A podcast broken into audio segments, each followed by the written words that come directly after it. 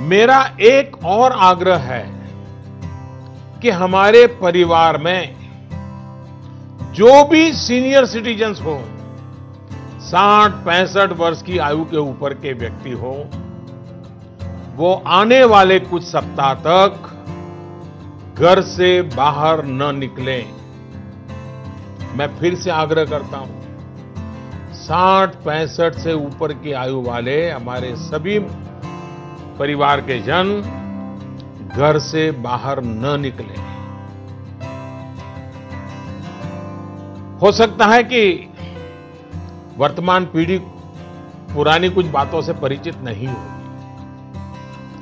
लेकिन मैं आपको बताना चाहता हूँ, मैं जो जब छोटा था, उस समय हम अनुभव करते थे। उस समय जब युद्ध की स्थिति होती थी तो गाँव गाँव ब्लैकआउट किया जाता था। शीशे पर भी कागज़ लगा दिया जाता था। बंद, लाइट बंद रखी जाती थी। लोग रात भर चौकी करते थे। और